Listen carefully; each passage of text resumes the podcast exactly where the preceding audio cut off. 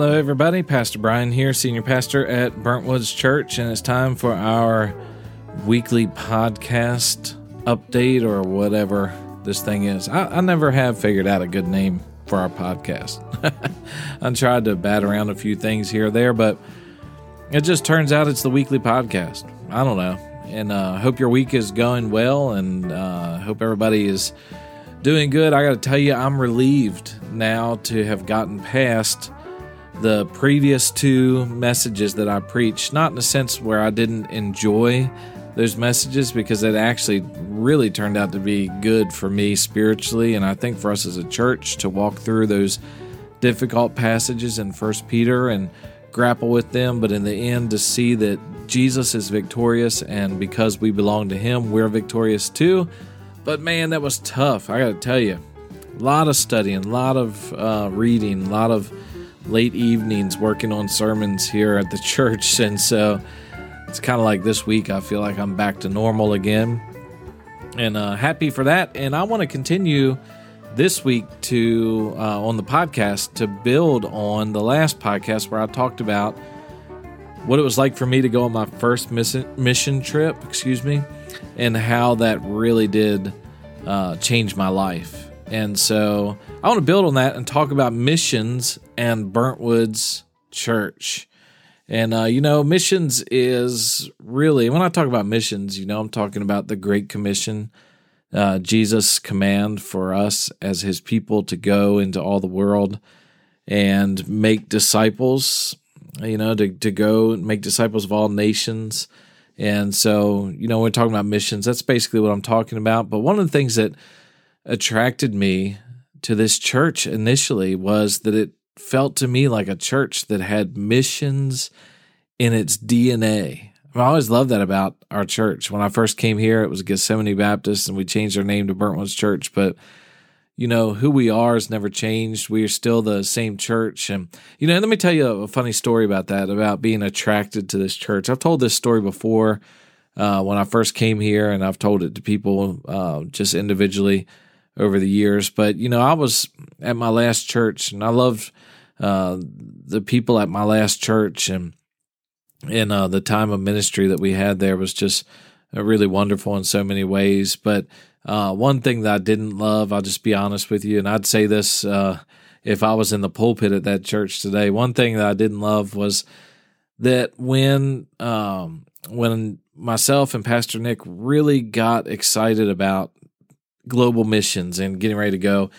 Um, just be a part of what God was doing all over the world. We decided to go. I told that story in the last podcast. You know, we decided to go to Ghana and and uh, we asked our church to come alongside of us and support that. One of the big reasons we were doing that was to be an example to our people and to our church of what it meant, uh, what it looked like to be part of the Great Commission. And so, in any case, um, let me just say that that I was frustrated with our church's response at that and their support for for us um, and the general support for the idea that we should be going overseas or engaging different people with the gospel. I was just really frustrated with that. So driving up here um, at the time, I was living down in Southern Maryland. Denise and I and and uh, the kids are driving up here to go to a family gathering just up the street from the church here because I, you know I grew up here and we have family in the area and so we were going over to Lisbon to go to a family gathering.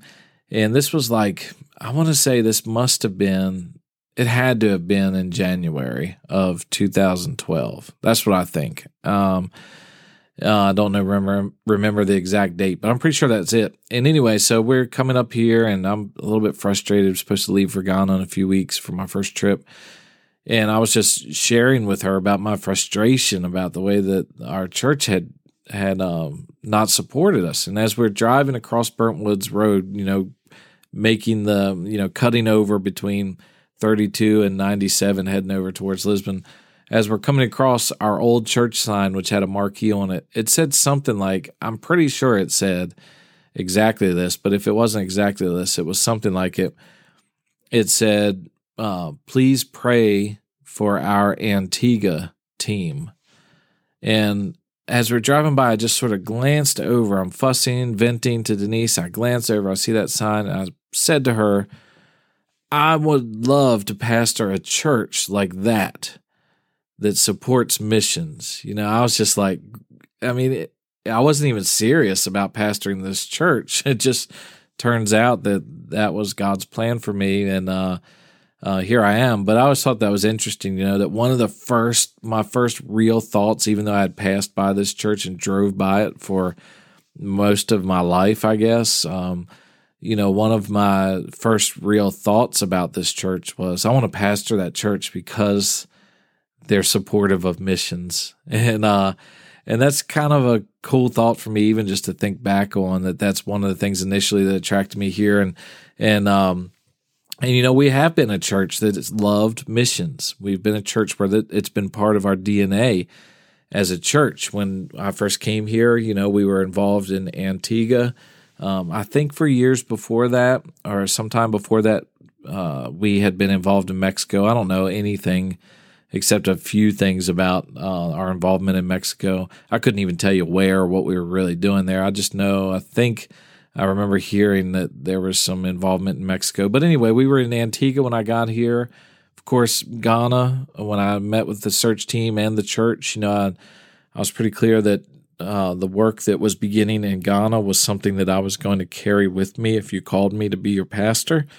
Um, in fact, I remember telling, saying specifically to the during the question and answer time uh, on Sunday afternoon that Sunday I came to preach in view of a call during the question and answer time, I I told the church, if you're not serious about the Great Commission, don't call me to be your pastor because, you know, we're just both going to be frustrated if that's the case. And uh, that wasn't the case.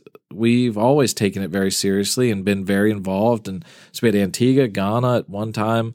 Uh, we were supporting some work in Vietnam. We still, you may not even know this, uh, if, especially if you're new to Burntwoods Church, but we do actively support uh, um, uh, a family in Australia. He's a missionary pilot that flies out into the uh, more remote regions of Australia for um, as a, a, a, Christian aviator missionary. Um, I don't know if that's the right way to say it, but you know we've always been willing and and and happy to support missions and missionaries. But over the past year and a half or so, because of COVID, uh, our mission work has slowed and it has not stopped by the way. Uh, we're still been supporting financially supporting our partners and been involved in decision making and and different things. Um, but it has slowed down quite a bit since covid struck. And in a sense it has sort of faded more into the background of our identity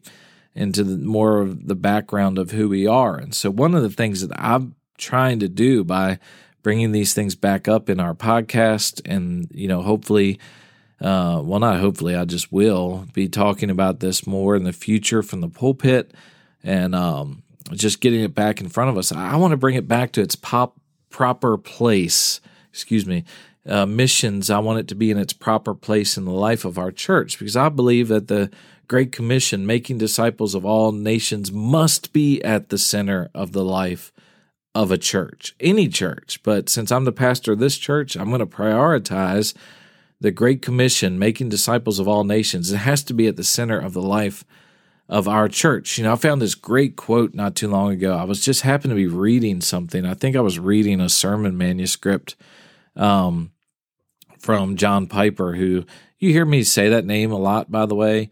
Um, he is a big influence in my life and ministry, and and uh, he's a good guy to read or listen to. And uh, so, John Piper, I came across this quote. I'm not sure exactly where I got it from, but I sent it to Pastor Nick in a text message a couple weeks ago. And Piper said this He said, Every church in history that has not reached out has gone down. And I thought, wow, what's just a great quote to remind us of the urgency of reaching out, not becoming so inwardly focused that we just die on the vine. You know, we we really want to reach, be reaching out. So, you know, I want to pursue. I want us to, as a church, to see the importance of pursuing the Great Commission, pursuing making disciples of all nations. You know, one of the things that that comes up a lot when we talk about this is people will ask, um, you know, why should we concern ourselves with making disciples of all nations when there's so much work to do right here in our own neighborhood. And, uh, you know, I agree, there's tons of work to do in our own neighborhood, but I don't ever want that to be a hindrance or an excuse for us to not pursue global discipleship, global disciple making, the Great Commission. And, um, you know, we want to get it done here. And then we also want to be doing it elsewhere at the same time. As much as our resources and our gifts allow us, I think we should be engaged on as many fronts as we possibly can be. And, uh, you know, I'll tell you why. In Acts chapter 1, verse 8, Jesus talking to his disciples, and commissioning them uh, to go out and be his witnesses, he says this to them in Acts chapter 1, verse 8. Good, good verse to memorize. He says, But you will receive power when the Holy Spirit has come upon you, and you will be my witnesses. So, in other words, you're going to go and tell my story. You're going to tell what you've seen. You're going to tell what you know about me. He says, You will be my witnesses in Jerusalem and in all Judea and Samaria and to the ends of the earth. The important thing here, well, there's a lot of important thing, things here, but in the context of what I'm getting at um, here in this moment, is that we need to understand that as Jesus commissioned his disciples, he did not say to them, You will be my witnesses in Jerusalem. And when you've got that work completed, 100% done, everyone is reached and everyone is healthy spiritually, then move on to Judea and repeat that process there. And then when you're ready to go move on, go to Samaria and, and then eventually get to the ends of the earth. He didn't say that. He didn't say it like it was a, a four step process and we had to complete one step before moving on to the next. He says, Be my witnesses in Jerusalem and in all Judea and Samaria and to the ends of the earth. And so we need to be pursuing our mission not only here at home where God has placed us. Obviously, that's our priority. Um, but we need to be working as well as our resources and gifts allow us in the church. We need to be working to reach the ends of the earth as far as we can go and everywhere in between. So, um, also, I'll just say this you know, most of the times when people say, uh, why are we doing that there? instead of focusing here. I've always found that to be a very hollow argument, hollow statement, because most of the times when people say that, uh, if you press it a little bit, you'll discover that um, that they're not really doing anything here anyway. Um, it's just a opposition to doing something more. Um, and so I've just never found that to be convincing because no one's ever given me a good reason to think it could be convincing. Uh, also, we should keep in mind that 99% of our ministry effort does go here. It is put into here. The the time that I spend um, preparing and and preaching and teaching, and the time that you spend coming and being equipped, the local ministry efforts that we're involved in, the ongoing ministry to youth and children and uh, interpersonal relationships, sharing the gospel with our family members and friends and coworkers. I mean, 99% of our work happens here. It just so happens that we go other places, and sometimes it feels like we're investing so heavily in them because it's harder to get there. It's cost more to get there. The resources look out of proportion, but we're working here. And we also want to be working abroad in global missions. And so let me just answer um, why we are pursuing global missions. Like, why is this so important? Let me give you some simple answers that maybe will help you think about it a little bit differently um, as we sort of start having the conversation more as a church and getting it back out in front. So, first of all, the reason we pursue global missions as a church is that it's an issue of obedience. I mean, this first and foremost, this is an issue of obedience in the life of the believer and in the life of the church. So in Matthew chapter 28 verse 18, Jesus begins the great commission by saying to his disciples, "All authority in heaven and on earth has been given to me." So he's saying this what what I'm about to say to you is coming to you from a position of authority. and he's the ultimate authority. All authority in heaven and on earth has been given to him, to Christ. So we need to really perk up our ears and listen to what he says next. He says, Go, therefore, and make disciples of all nations, baptizing them in the name of the Father, and the Son, and the Holy Spirit, teaching them to observe all that I've commanded you. And behold, I'm with you always to the end of the age. So he commissions the church to go make disciples, which, by the way, is the heartbeat of the commission is making disciples, not going. Going is part of how we make disciples, but the idea is that we will make disciples of all nations. We're going to go be active in this work. We're going to be his witnesses in Jerusalem, Judea, Samaria, and to the ends of the earth. We're going to do this. He's commanded us to do this. I always think that it's interesting that we seem to give ourselves a pass on obedience to the Great Commission. Like, imagine if the church um, just decided to not be obedient to some other command of Christ. Imagine that we just decided, like, for instance, Jesus tells us that we should love our enemies, right? We should love the people who persecute us and and abuse us. We should love our enemies. What if we as a church decided, you know, we we've got other things to work on. So we're just not going to do that right now. We or you know we don't feel like that that's as important as other things in the life of the church. So we know you said it jesus but we're just not going to do it. We're not going to love our enemies. How do you think that jesus himself would react to that? I mean what do you think the reaction would be to that?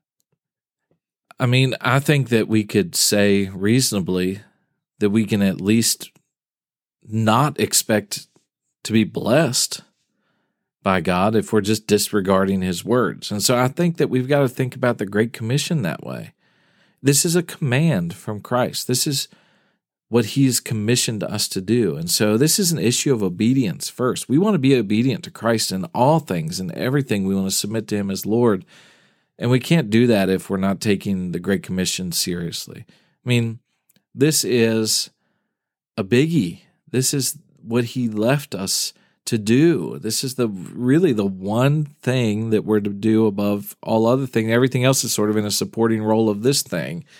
So we need to be obedient. So that's the first thing is just this is an issue of obedience. And then secondly, we should be motivated by love for other people. You remember the discussion that Jesus mm, excuse me that Jesus had with those who asked him what the what is the greatest commandment of all. In Matthew chapter 22, Jesus answered them by saying in verse 38 and 39, um, he says that the first and greatest commandment is to love God. We know that. That's the first and the great commandment. But then he goes on to say in verse 39 that the second is like it you shall love your neighbor as yourself. You know, that we're, we're to be motivated in our actions and the things that we do, first of all, love for God.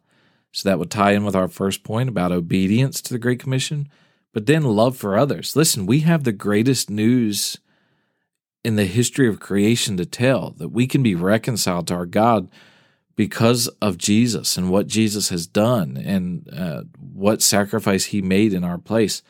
That's the greatest story there's ever been. And people need to hear that so that they can accept the gospel and be reconciled to God. It, you know, wouldn't you want to hear that? If what if no one ever told you? You know, what if the gospel message never reached you? And so we really want to love other people. And and let me just give you some numbers about this.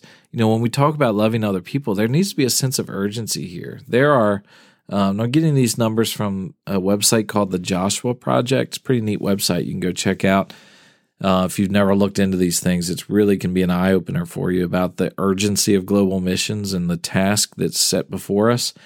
Um, so, according to their statistics, there are 17,416 people groups in the world.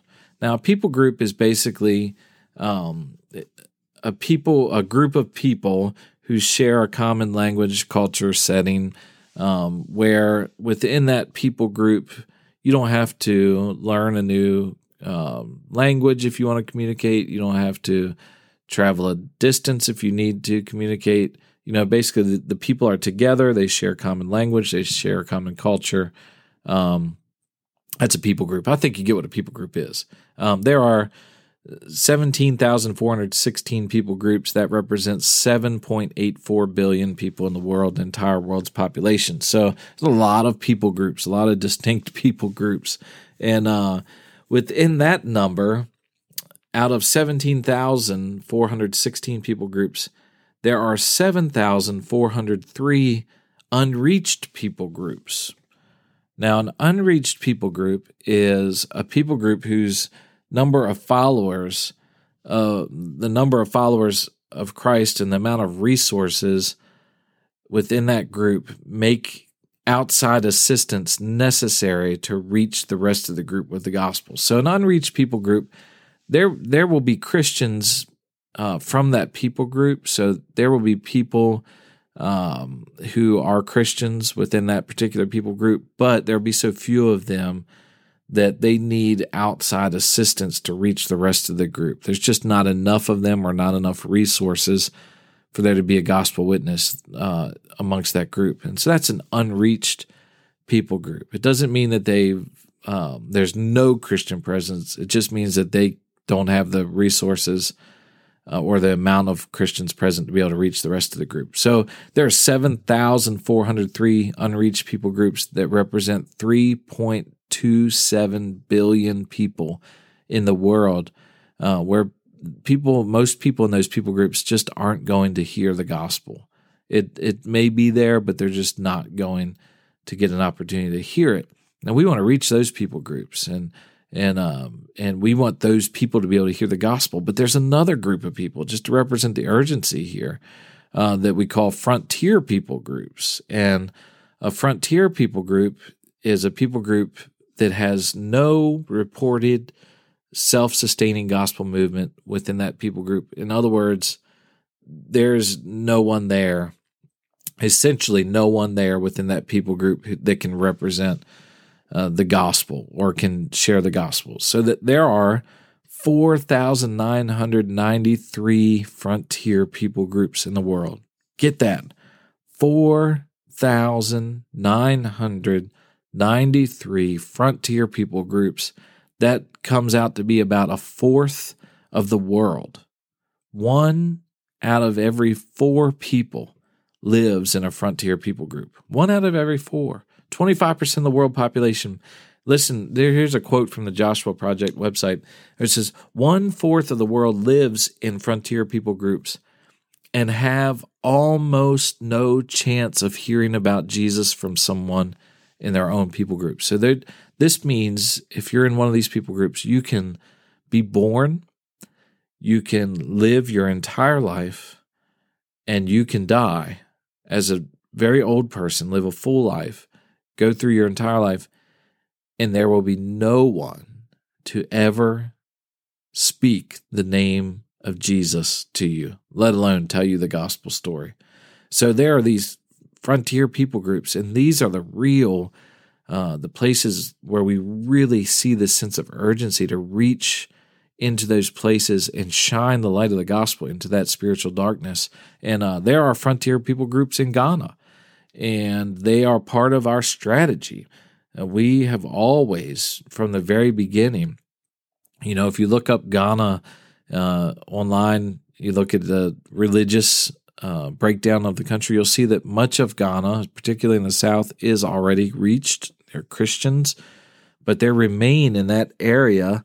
And then as we sort of expand our circle beyond the borders of Ghana into the surrounding countries and into the region, there are many of these frontier people groups. There are some of them that are in Ghana that are within reach, that are even um, in the. We are even already present in the region of one of the largest of these frontier people groups in uh, West Africa, which, by the way, statistically speaking, on the Joshua Project website, the Hausa tribe, which is in the Upper East, where we do a lot of our water work, uh, they are designated as a frontier people group.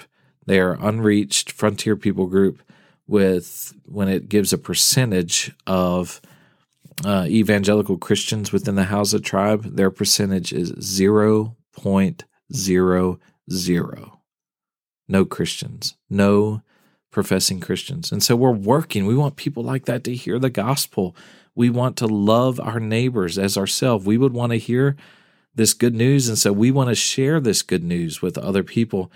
And uh, another reason why we should pursue missions as a church, and this is a very practical thing, but it just keeps us healthy to be reaching out. We need purpose and vision that sees beyond ourselves.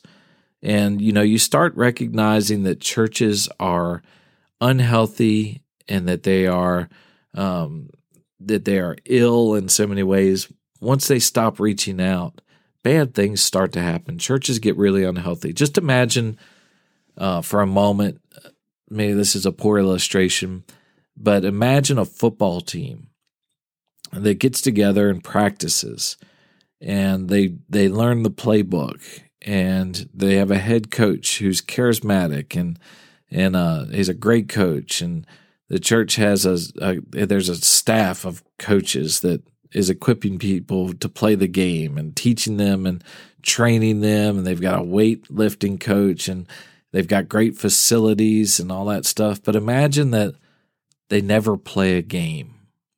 They just keep practicing. They just show up. They go through their practices. They enjoy their facilities. They talk to their coaches. They do this. They do that. But they never play a game. What do you think would happen to that team? You know, I think it would become a pretty toxic situation uh, in which they would start to focus on things that didn't even matter for the team. Like the mission of a football team win games, win the game, you know, go win a championship, win the Super Bowl. But if you never play the game, inevitably you're going to get focused on things that aren't part of your mission it's going to distract you and it's going to become an unhealthy environment. And I think for churches, there's a real danger that we can be like that team when we don't pursue the mission of the church. Uh, when we don't get in the game, so to speak, we can become really unhealthy because we start focusing on things that aren't part of the mission and they become elevated to a place where they don't belong and it just makes an unhealthy environment. So it's important for us to keep our vision and our mission clear, our purpose clear. We want to reach the world with the gospel. We want to help every single person in the world hear the gospel and come to know Jesus Christ as their Savior. And uh, that's why we do missions. It's an issue of obedience to Christ first. It's our motivated by our love for God and our love for other people, and it keeps us healthy by keeping us on uh, on mission, on our purpose, on top of our purpose, and continuing to look beyond the horizon, so to speak, and and and dream about what's next, and keep pushing ourselves to accomplish our mission. So we're going to be a church that accomplishes or that pursues the Great Commission, and uh, perhaps one of these days we'll be there to see the end when Christ will return uh, triumphantly and and uh, bring this whole thing to a close. But we know that we need to get the gospel to every corner of the earth before that happens. And so we want to be part of the Great Commission in a meaningful way. And again, you know, I, I want you individually to be part of the Great Commission. And that can mean, I'm going to close this down, but that can mean either being a goer or a sender and whether that sending is done financially or prayerfully or in any other way. Um, you know, there's lots of ways to send. Uh, you can be a goer, you can be a sender, but we've all got a part to play in the Great Commission. I want us to be excited about it, and I want us to see beyond ourselves and see beyond the things that that just meet our immediate needs and see that we've been called to the same mission that has occupied God Himself before the foundations of the world until now and to all eternity, that every single nation of people, every people group will hear the gospel and will be present in some way or another. A representative of every people group in the world will be present in heaven to worship Jesus. Every tribe, every nation, every tongue. We want to reach the world, and you can be a part of that.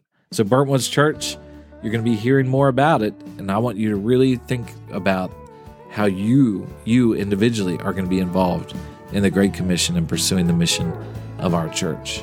Well, that's it. I'm going to cut that off there because we're right at 30 minutes, and I, I, always try to keep these things a little bit uh, shorter than 30 minutes if I can, but I don't want to get any longer than that. So, listen, go have a wonderful rest of your week. We don't have our Wednesday dinner and Bible study tomorrow on Wednesday, but uh, we'll be back at that next week after we have our first uh, first week meetings this week, and I look forward to seeing you there. But but before then, I'll see you at worship on Sunday. So go have a wonderful week. Um, stay healthy, stay safe, and God bless you. I'll see you soon.